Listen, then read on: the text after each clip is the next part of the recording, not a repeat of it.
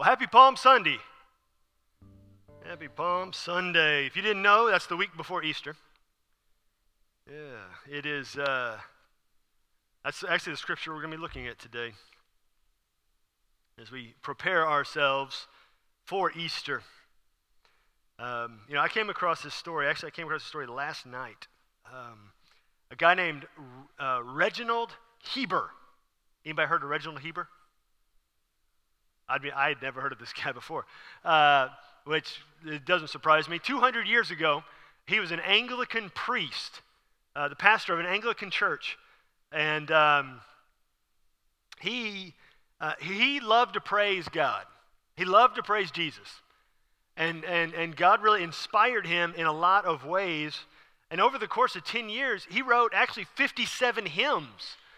But being an Anglican, at the time, Anglicans didn't sing songs in church. And so he had all of these hymns that the Lord had given him that he just used for his own personal worship because he just loved to praise so much. The pastor he was actually pastoring had been led by his father a number of years before. And so he pastored this church for that time, wrote these hymns that he used for himself to praise, and then he went on the mission field and uh, went to India to try to bring some people to Jesus. And he carried those hymns with him, again, for his own personal praise time. And going over there and, and ministering and seeing dozens and dozens of dozens of people get saved. In the midst of all of that, he would go, there was one particular day, he went to this house and shared the gospel, and the family gets saved, and goes to the next house, the family gets saved, and he's going to go home and take a cold bath and go out again because I don't know if you know this or not, India is really, really hot. Uh, and so he's out there just sweating it, uh, going house to house, and he goes home, but we don't really know what happened.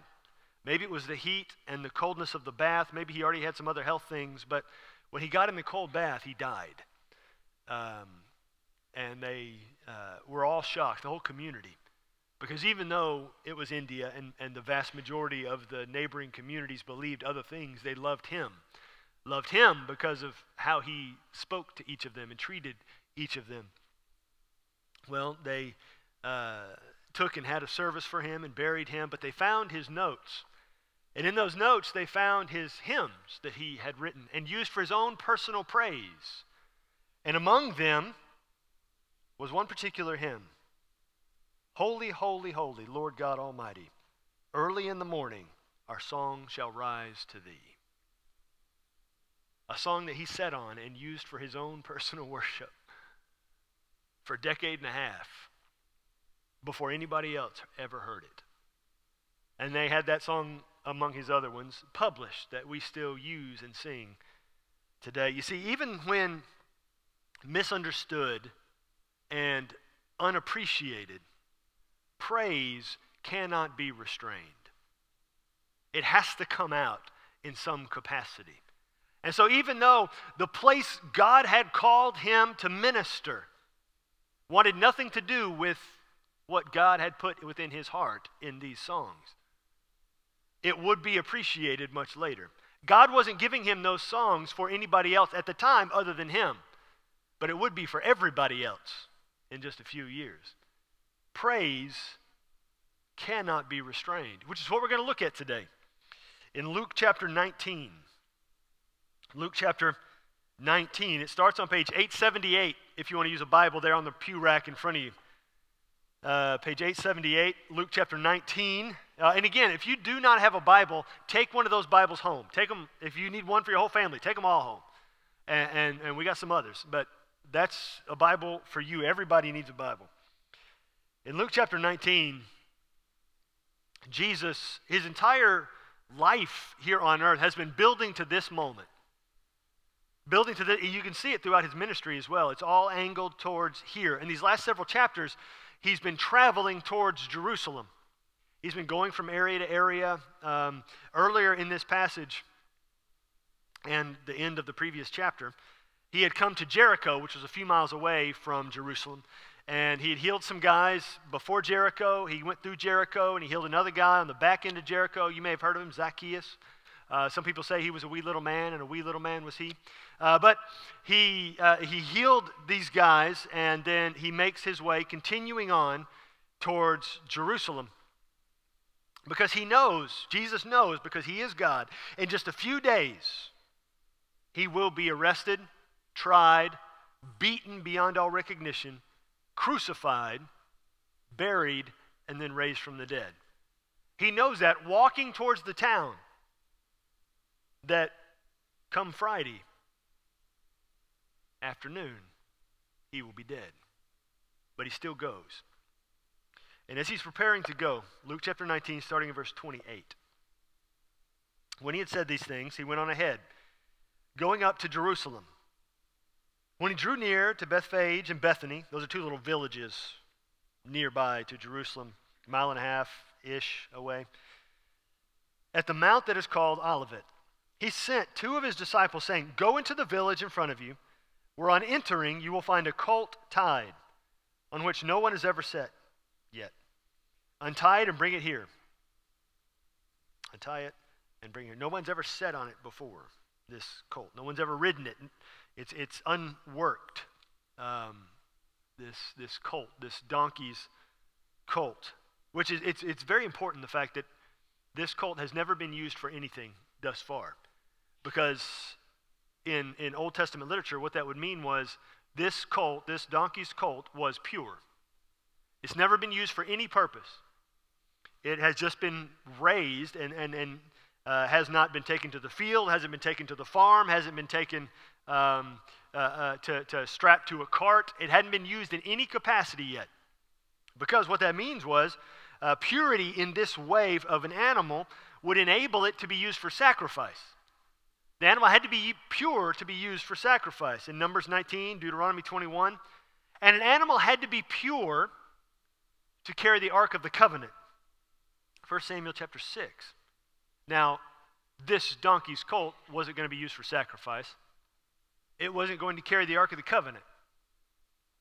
This donkey's colt was actually going to carry something far greater than both Jesus. Now, the, the owners of this colt didn't know that ahead of time, didn't know that the Son of God was going to ride on this colt, that the sacrifice for all of our sins was going to ride on their colt. But they were preserving this colt for a reason, whatever reason they thought it was. Maybe the Lord just impressed on their heart, you just need to save that colt for something. You don't know yet, just something. For whatever reason, this colt hasn't been used for, for anything. And Jesus tells these disciples, All right, go into the town. You're going to find a colt. It's going to be tied up. Untie it and bring it here. Verse 31. If anyone asks you, Why are you untying it? You shall say this The Lord has need of it. The Lord has. Now, some, some people suggest that Jesus had prearranged with the owners of this cult um, what was going to happen. Uh, and that phrase, the Lord has need of it, was like a password or a code that those guys would know. Okay, here are the guys coming to get the cult. But the way it's described in the Gospels, the disciples that Jesus was talking to and the ones who wrote it down uh, write it down as though this is supernatural knowledge. You know, trying to say that this was a code word and Jesus had prearranged it is almost removing the supernatural from the moment. The way they write it, it's Jesus knew that this cult was there because he's Jesus. And he sends these guys to do it. And saying the Lord has need of it means that those guys know Jesus is going to use this. So maybe they were followers of Jesus. For whatever reason, however, it was deemed, Jesus sent these guys. He says, You're going to untie it. The owners of the cult are going to get a little worried and say, Okay, why are you stealing that? And uh, you're going to tell them the Lord has need of it. Now, I don't know if you find this scenario funny, but if you were one of these two disciples and Jesus said, I want you to walk into town and take a donkey's colt that is just tied up there. The owners are going to be standing there, but don't worry about them. And just tell them the Lord has need of it. Would you be a little worried walking into town thinking, I'm about to steal this donkey's colt? For Jesus. We're going to be imprisoned for Jesus today. Because we're, I mean, this, we're, we are stealing this thing, and the owners are standing there. And, uh, okay, I know he's Jesus, and we've seen him do amazing things, but he's not the one going into town and taking the colt. Like, You know, I mean, and who knows which one of these guys he sends in there? Maybe it was some guys with the past, and they were a little worried about getting thrown back into prison. Maybe, uh, it, you know, maybe it was like Matthew, the tax collector, and everybody already hated his guts because he had worked for the Roman government. Um, you don't know who it could have been because it doesn't name the guys. He just says, "Go into town and do this. Do this job." And so they go. Verse 33. And as they were untying the colt, its owner said to them, Why are you untying the colt? And they said, The Lord has need of it. And they brought it to Jesus, throwing their cloaks on the colt. They set on, they set Jesus on it. And as they rode along, they spread their cloaks on the road. Now, this may seem weird to our modern ears, but this was very symbolic because this is something they would do way back in the day of really a conquering king coming home from war, from a battle, particularly in this region, is they would put him on an animal, bring him into town, and have cloaks or you know, another one of these tellings have palm branches. That's why we call it Palm Sunday, that they would spread on the ground almost like a red carpet, ushering him back in as a conquering hero, uh, as a victorious one. And so they're doing this to Jesus, really symbolizing that he is the king bringing him into Jerusalem, escorting him in this uh, triumphantly in this way. Uh, verse 37. And as he was drawing near, already on the way down the Mount of Olives, the whole multitude of his disciples began to rejoice and praised God with a loud voice for all the mighty works they had seen. Mount of Olives is a little hill next to Jerusalem.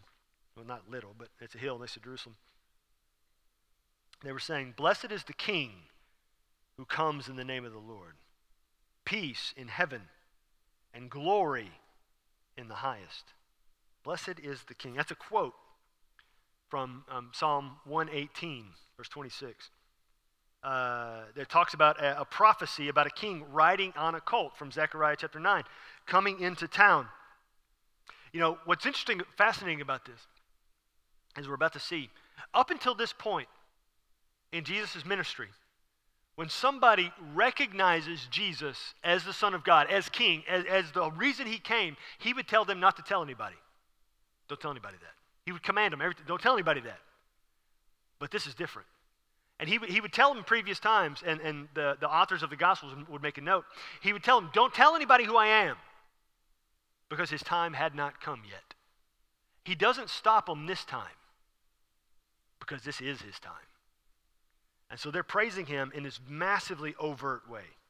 Blessed is the King who comes in the name of the Lord. They're calling him the Messiah, is what they're doing. And that causes a problem. That causes a problem. Look at verse 39. Some of the Pharisees in the crowd said to him, Teacher, rebuke your disciples. And he answered, I tell you, if these were silent, the very stones would cry out. So they were openly massively praising the Lord.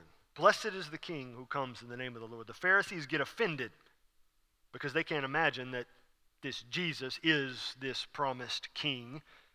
But those people, in praising Jesus, pray, what does it say? Uh, praising him with a loud voice for all the mighty works they had seen. So it wasn't even the, the mighty works that they had experienced themselves, it was simply the stuff that they had witnessed Jesus be a part of. Witness Jesus teach, witness Jesus ministry, witness Jesus uh, uh, heal and bring back the dead. They were praising him as they're making this massive procession into Jerusalem. Because essentially, that's what praise is praise is a response. Praise is a response. It's a response to the Lord, it's a response to what he has done for us. It's a response to who he is. It's a response to how he has treated us, how he has cared for us, how he has provided for us. It's a response that the, just he created us. And he sent Jesus. Praise, pure praise, is a response both to who he is and what he's done because of who he is. But the thing is, sometimes sometimes we can get hung up though on only praising Jesus because of what he's done for us.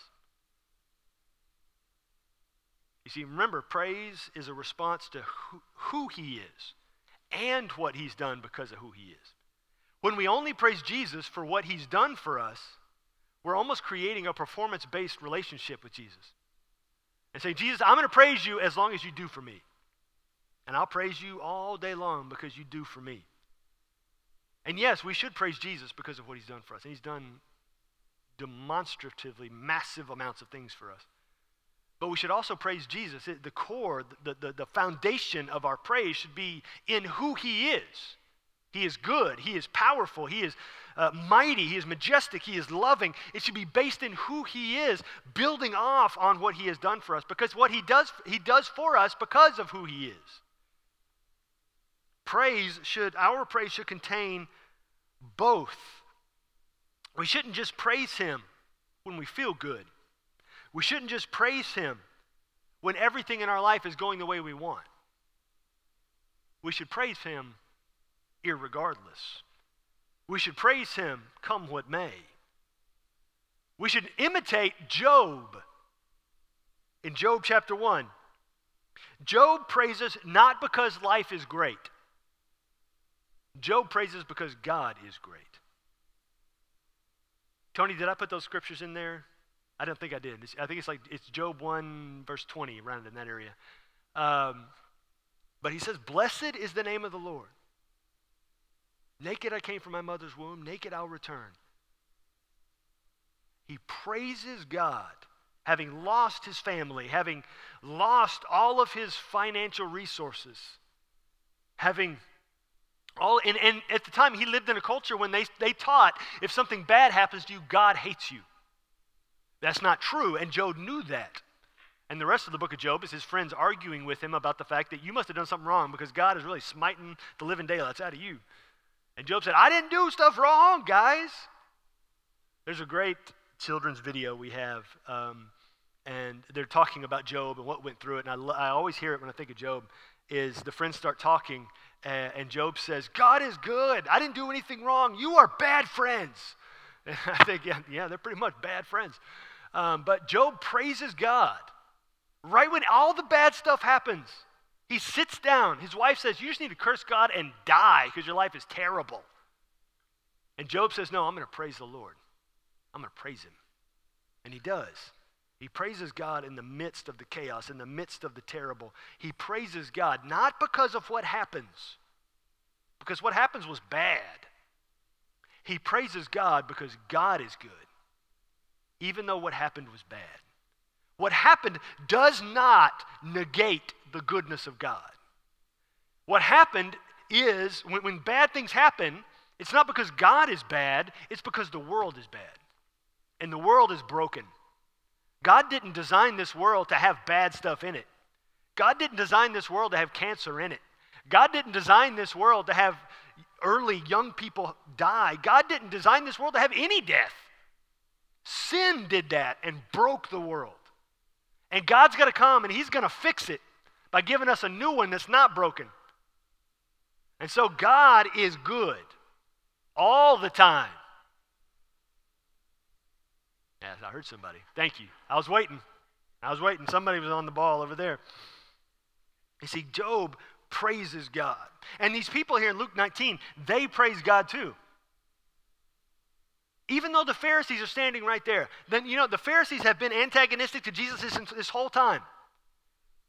This whole and Jesus knew that they were going to say this. Even some of Jesus' disciples inevitably would know everybody's crying out about Jesus being the king. Those Pharisees right there, they're about to say something. Just in, you ever anticipate somebody, you know, somebody says something and you're in the room and you know it's like a trigger word for another person in the room and you're like getting a little anxiety because you know this person's going to freak out.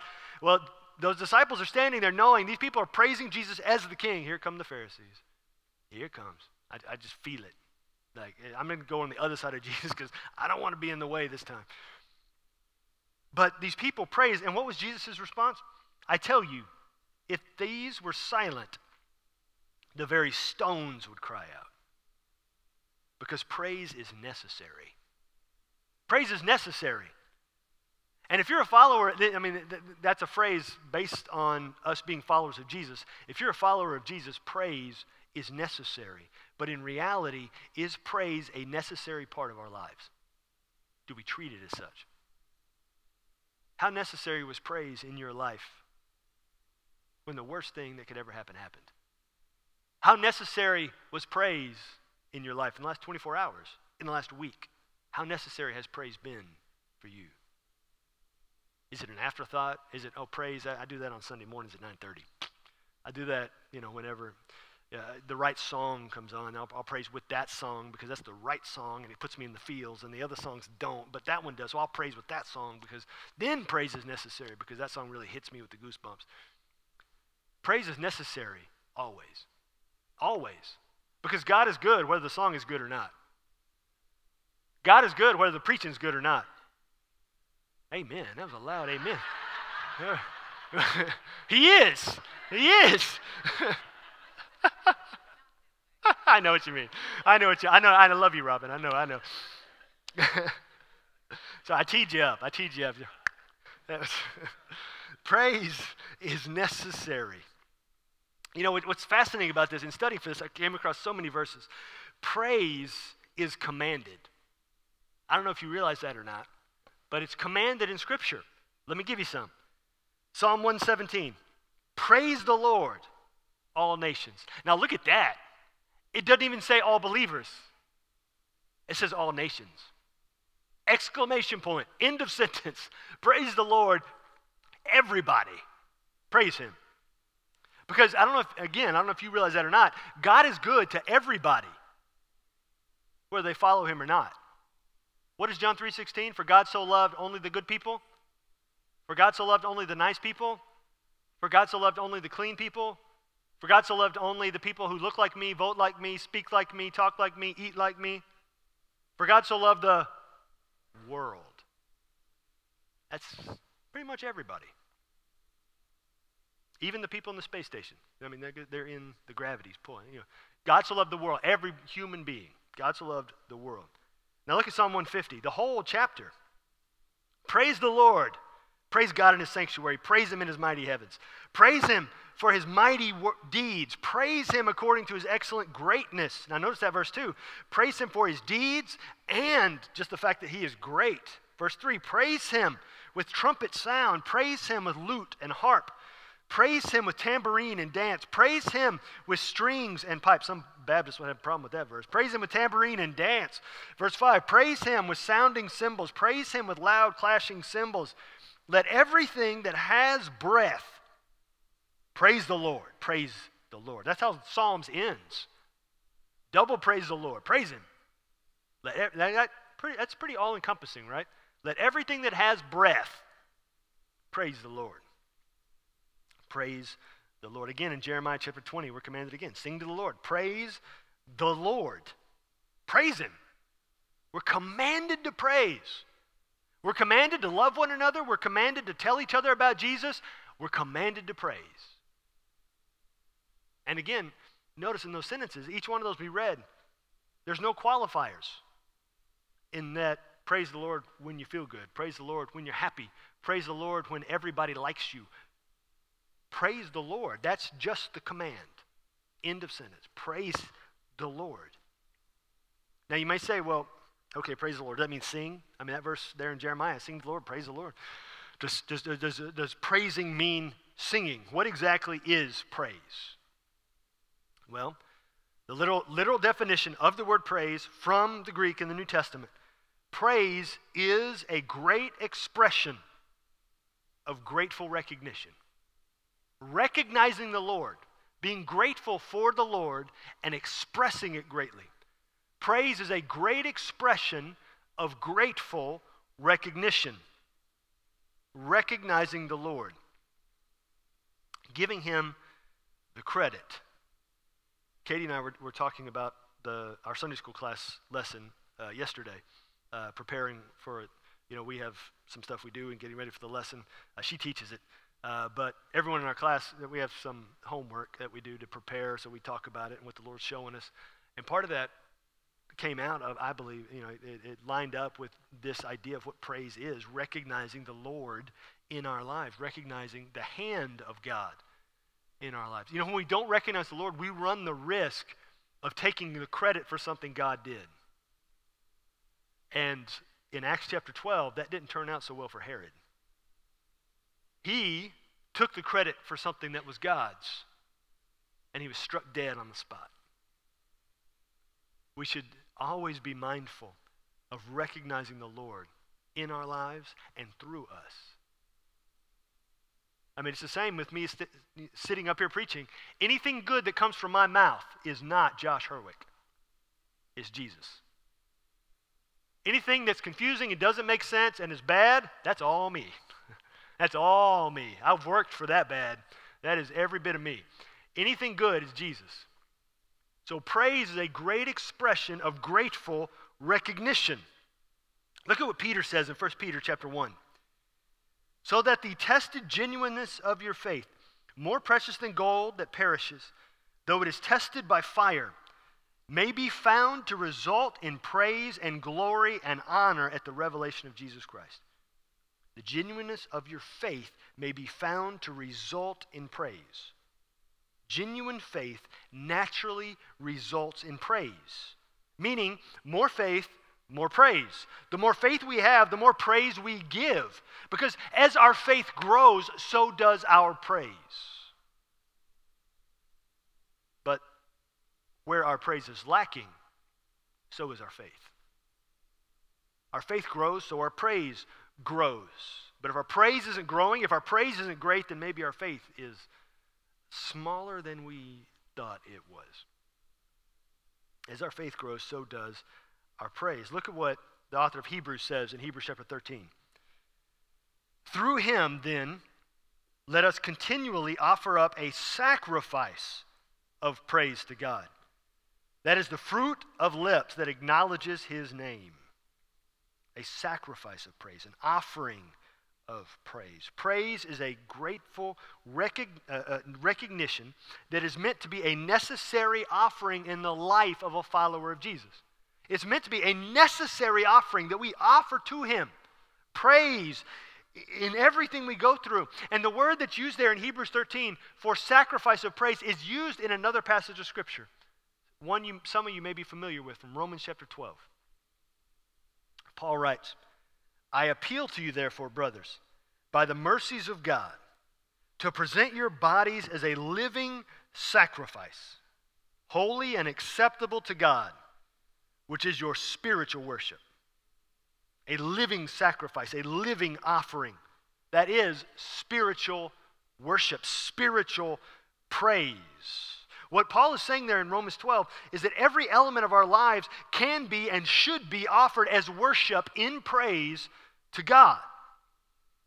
But you say, how can our words and actions reflect great expressions of grateful recognition? Most likely, both in what we do and how we do what we do. Has anybody ever said something to you that taken by itself was not a bad thing they said, but the tone with which they said it made it come across as not very nice. And so, how we do something sometimes is just as important, if not more so, than what we end up doing. How we do it. So, what we do and how we do what we do can, can be offering of praise to the Lord, can be a sacrifice of praise to the Lord. And it's supposed to be all consuming. I mean, a sacrifice in the Old Testament was complete life surrender. When you made a sacrifice, you killed the animal. You didn't just offer a leg, you offered the whole thing. You offered all of it to the Lord. A living sacrifice is, is, is, then one, as Paul uses that language in Romans 12, it is one that is given in total, one's whole life offered, not piecemeal. That kind of offering to God is not given as a piece of our life, it's simply a contribution we make. We're just going to give Him a little sliver, a little piece. It's all of it, it's going all in. Tony Evans says it in a great way. I'm going to read his words because it's way better than what I could come up with.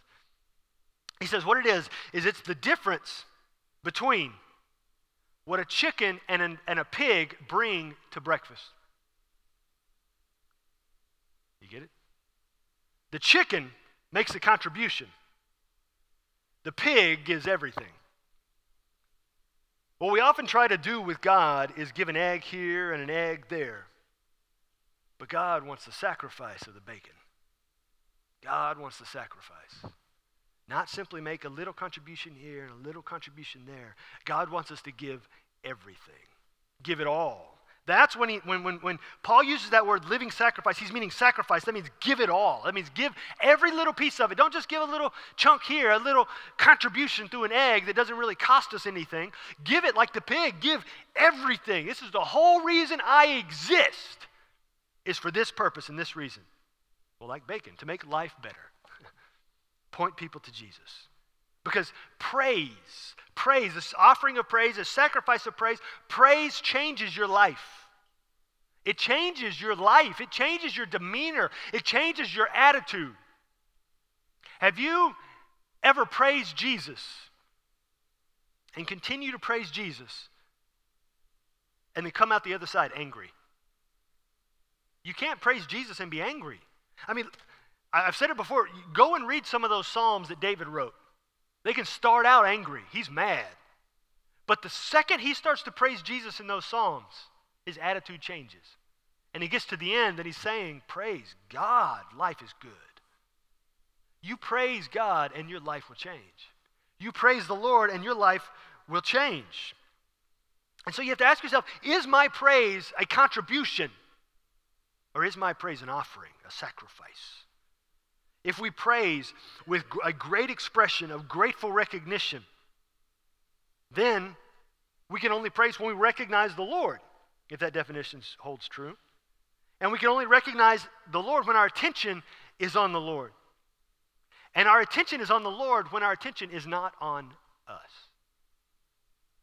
A lot, most of the time, I find it in my own life that when my attention is not on the Lord and praising Him, it's because my attention's on me what I'm experiencing, what I'm going through, what I think is the best opinion, mine, when, when I'm focused on, on my thoughts and my experience and, and, and my feelings, then I'm not thinking about Jesus. And I'm definitely not praising Jesus. We have to have our attention on Him, recognize Him, and praise Him. And praising will change our lives because a praising person is not angry. A praising person is not anxious. A praising person is not offended. A praising person is joyful. A praising person is peaceful. A praising person is thankful. And a praising person is loving. That doesn't mean they don't slip up, that doesn't mean they don't struggle. But when our attention is on God and our recognition is on the Lord and we're praising Him, it changes everything about us. Everything. It rewires the, the, the, neurons in our brains and the pathways that have dug grooves from, from difficult life and, and anger and, and bitterness and anxiety begins to change when our life becomes all about praising Jesus. And those are new pathways and new angles because praise changes. It doesn't just change us, praise changes everyone around us. It changes everyone around us. Because, again, this is my experience, maybe it's not yours, but when you get around somebody and, and they're either in a down in the dumps mood and, and super discouraged and, uh, uh, uh, you know, maybe super angry, super bitter, super just, just not happy, a negative person, their negativeness rubs off on you. And whether you've noticed it or not, sometimes when they're in a bad mood and they give you the bad mood, they're in a better mood. It's like they've passed off the bad mood to you. They've, they've spread it around like a virus. They're spreading around the bad mood. And maybe you've noticed it in your house. If there's one person in a bad mood and they give the bad mood to somebody else, they're better, but the bad mood's still there. But if we're praising Jesus, the, the inverse also happens. It's more difficult to, to spread the positive, but it does happen. If you've ever been around somebody who's exuberantly joyful, their joy rubs off, at least for a little while, onto you. And so if we are in this, this spirit of praise, our praise can change those around us. It will rub off onto them, even if they don't know Jesus. Man, something's different about those guys. They're a little nutty, but something's different. I don't know why they're, they're going through this and this and this and this, but they're still praising Jesus for some reason. And we're showing the world, when we do that, we're showing the world what it means to be a follower of the one true, all good God. Praising the Lord is necessary. Praising the Lord is, is life changing. So ask yourself, how much do I praise? Really, genuinely. How much do I gratefully recognize the Lord in my life? How much do I do it? It doesn't have to be jumping up and down and dancing and banging tambourines every time. Because remember, it's, it's grateful recognition. How much do you gratefully recognize the Lord in your life? Not just occasionally when you say, Lord, bless this food that has no nourishment to my body. But how much do you gratefully recognize the Lord's hand in your life? That's praise. How much do you praise Him?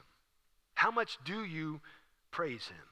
And the key component of that, the foundational moment of praising the Lord, comes in your initial praise that, that happens when you believe in Jesus. You see, believing in Jesus is a moment of, of praise because it's recognizing gratefully what He has done for you in salvation.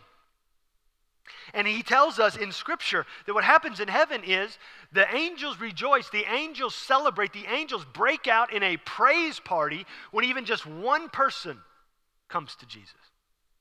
So today, wherever you find yourself, sitting in these green pews or watching online on your couch or wherever you are in your house, will you come to Jesus today? Come to Jesus. Jesus came to us when he came to this world. John chapter 1 tells us he created the world. The world broke and sinned. And then he came to us to die in our place. And then he rose from the dead so we can live after we die. He died so all our sins would be forgiven. And now we have this opportunity for eternity. Will you believe in Jesus today? Will you praise him today by believing in Jesus today? Not put it off, not make arguments in your mind, uh, uh, not say, well, I'll do it next week when I get so and so here because next week is Easter and it's big day and I can do it on Easter. But what if you got saved today and got baptized on Easter? You could do that, yeah? Believe in Jesus today. Believe in him today. And in a minute, music's going to play. I'll be standing here at the front. I, if you believed in Jesus today, you say, you know what? I need to settle this deal. And, and I've been arguing with God for weeks and months, maybe even years. And I need to believe in Jesus today. Then come and talk to me before you leave this room. Or if you're watching online, wherever you're watching, there's a button that says, I made a decision. Say, I want to believe in Jesus. And hit submit. And that sends an email right to my phone. And I'll call you this afternoon. And whether you do it online or you come here in the room, we're going to celebrate one way or another. And Jesus will be praised because of your decision. So, whether you need to believe in Jesus for the first time or you're ready to say, you know what, I need to rewire that stuff in my brain and I need to start praising Him, gratefully recognizing Him all throughout my life. So that the anger, the, the bitterness, the anxiety, the offense just isn't there because my attention is elsewhere and it's focused on Him. And I'm praising him even when the storms come, even when the bottom falls out, even when the brokenness of this world seems to be overtaking everything in my life. I can still praise Him because God is still